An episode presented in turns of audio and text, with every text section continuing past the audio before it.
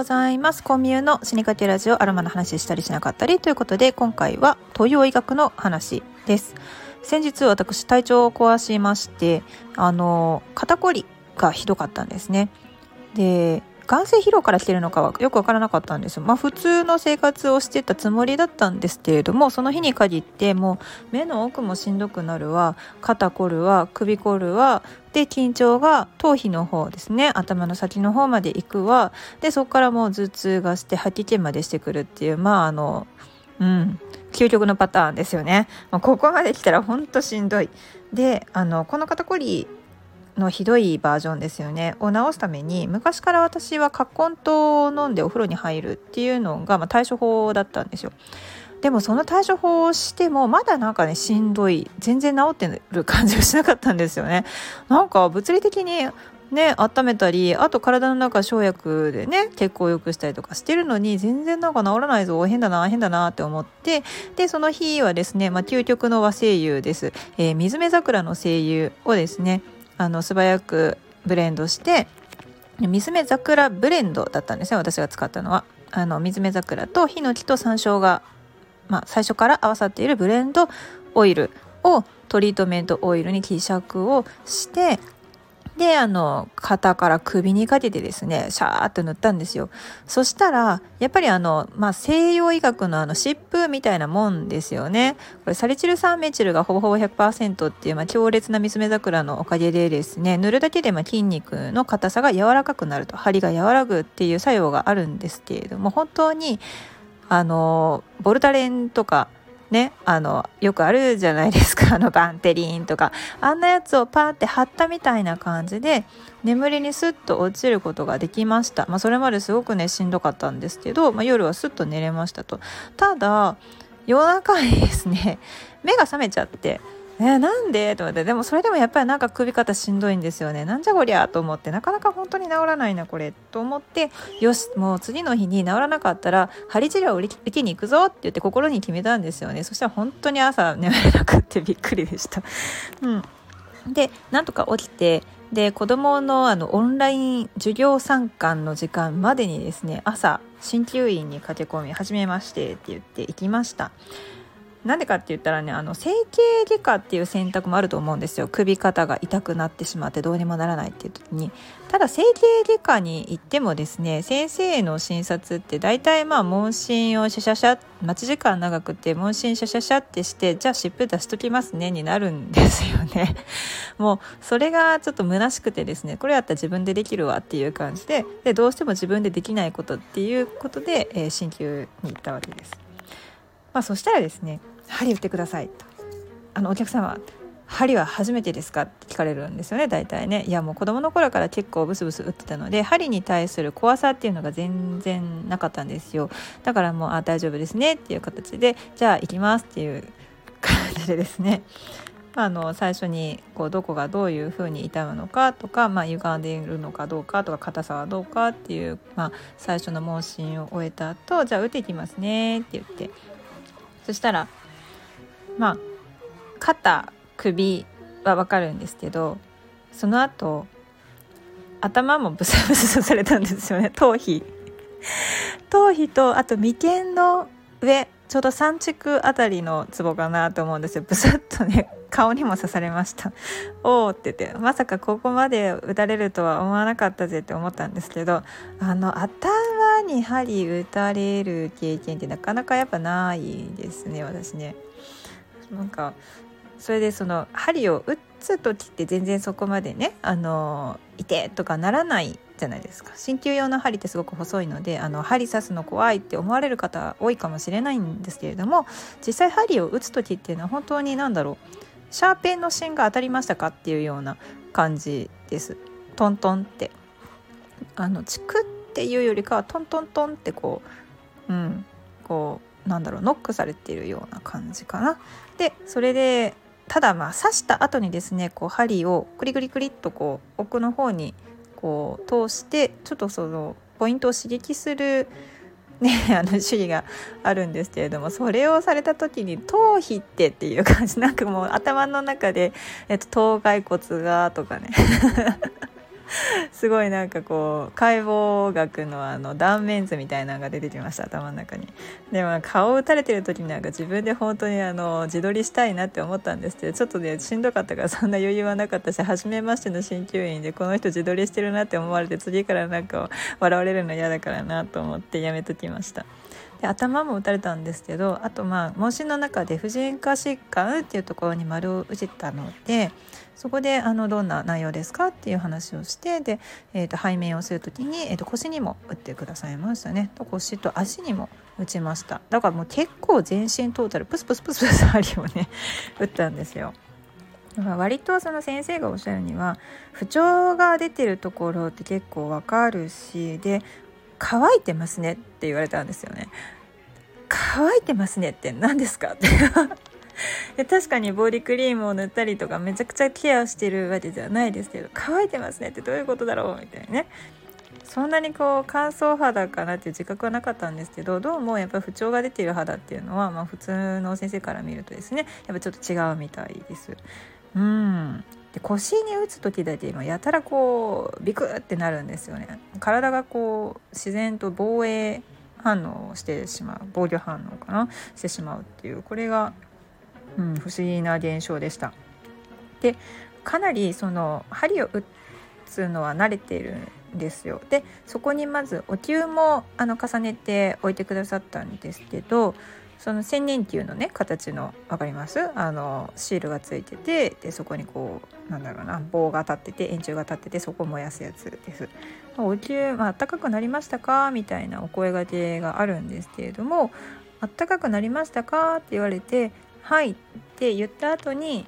あの「はい」って言ってる間にあれめちゃくちゃどんどん熱くなってくるんですよね だから先生に「あったかくなりましたか?」って言われたら「はい」っていうタイミングが遅くなるとあの順番に剥がしていく時に最後らへんめっちゃ熱いっていうもうなんかもう無言で耐えるみたいな形になってしまうのでこれ「はい」っていうタイミング大事なんだなって思いましたちょっとこうぬくもったかなって思ったらちゃんと「はい」って答えないとダメなんだなってこううんどうかな？あったかいかなぐらいでやってるとねほんと最後らへん熱熱っってなりましたね。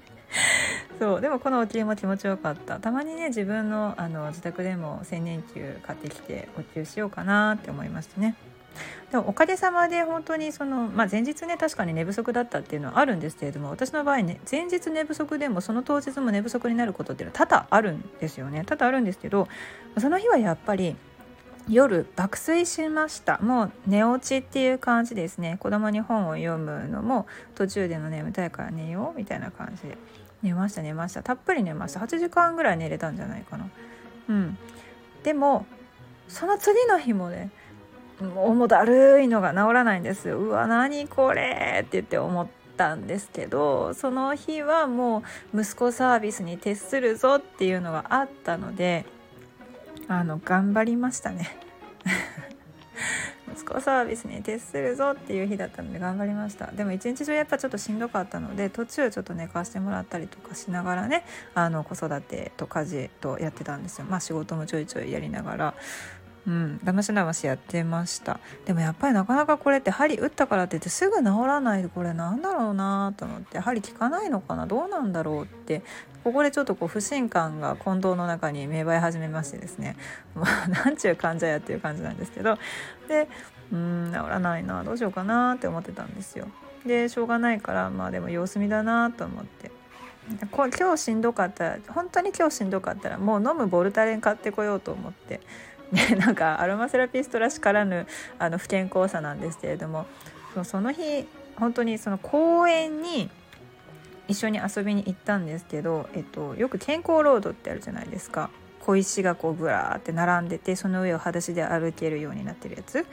であんな感じの場所が公園の中にたまたまあったんですよね。であの靴脱いで足、まあ、靴下の状態でね上に乗って歩いてみたんですよ。私健康ロードでそんな歩けないとか足つぼで悶絶とかあんましたことがない人なんですけどそのよくいわゆる台湾式の足つぼをしてもあ痛いなって思うのはまあ部分的にはあるんですけどそんなにねあの芸人さんみたいなリアクションにならない人なんですそんなにねならないはずなんですが なんとその健康ロード23歩歩いて本当に「ああ無理!」ってなって あの道からね降りたっていう